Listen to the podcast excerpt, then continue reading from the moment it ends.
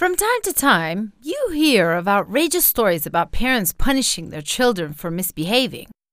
I always thought these claims were outlandish. Unfortunately, my little brother would tell you otherwise.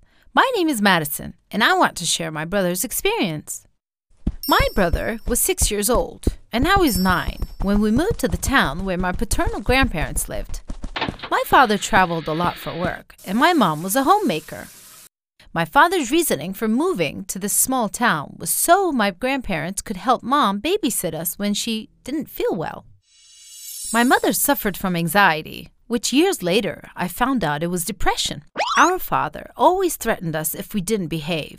Whenever dad has a business trip, he made sure to remind us of his threat. You two had better behave, he said in a menacing voice.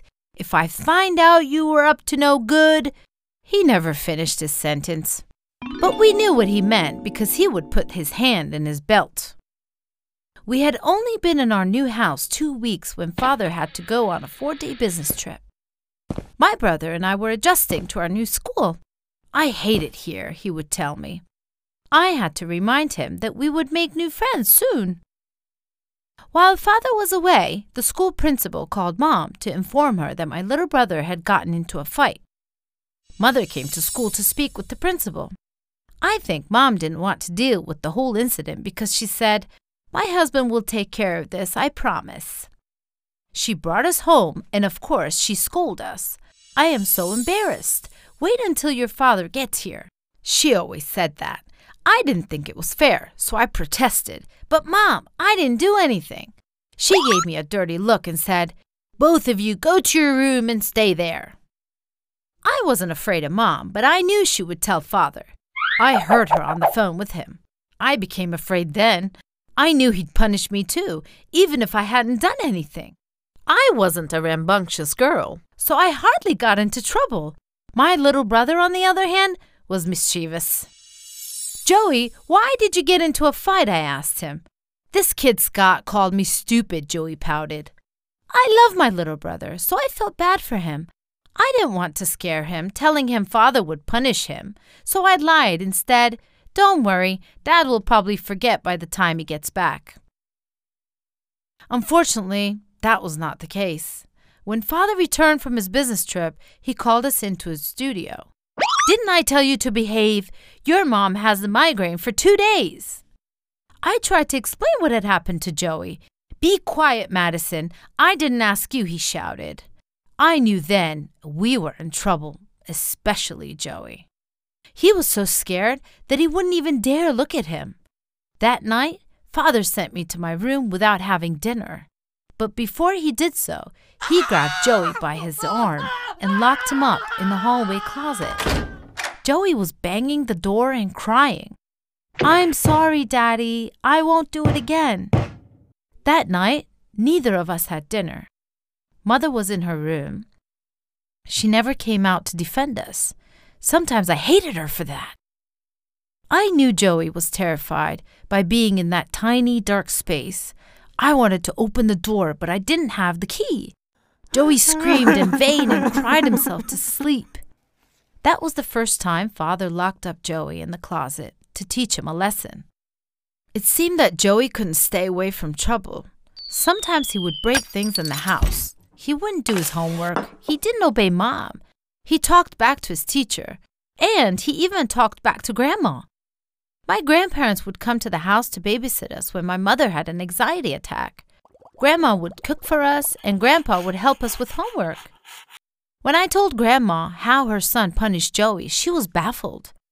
I'll talk to your dad, she assured me. And she did, but it was useless. Father denied it, telling her I had a wild imagination. Since I was usually a good kid, he never punished me until that night. Why did you tell Grandma I punished Joey? I don't know how I mustered the courage, and I said, But it's true. You locked up Joey in the closet for hours. It's not fair.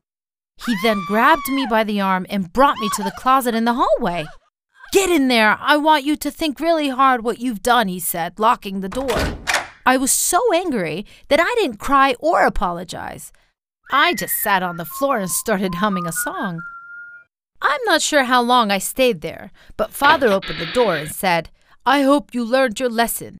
That was the only time he locked me up. Poor Joey became so used to being locked up that he never cried or protested after the fourth time. I even stopped counting the times he was locked up there. Every time Joey misbehaved, he knew he was going to be locked up, so he always carried with him his MP3 player. He once told me that he didn't mind anymore. I don't have to help mom with the dishes or take the garbage out, he said.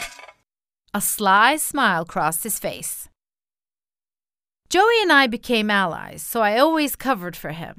While our relationship as siblings got stronger, our relationship with our parents deteriorated. We would be happy when father went away. We spent most of our time at our grandparents' house. Grandma would bake cookies for us, and Grandpa would drive us to the mall. It was our secret. Although we never talked about what went on at home, I think they knew. When Joey started high school, he was diagnosed with attention deficit hyperactivity disorder, ADHD. That's when everything made sense to my parents. Joey wasn't a bad kid. He was just not diagnosed earlier, so he acted up. In my eyes, he was a normal, loving kid. When he started taking medication and going to therapy, his hyperactivity decreased and his schoolwork improved. Unfortunately, the relationship between Joey and our parents was never the same. In fact, my relationship with them was also weak. Not being diagnosed at an early age affected Joey and the whole family. But if you ask me, I can tell you that at least one good thing came out of this bad experience. Joey and I are best friends. He has also joined a group of kids who also have ADHD, and they help one another by sharing their experiences.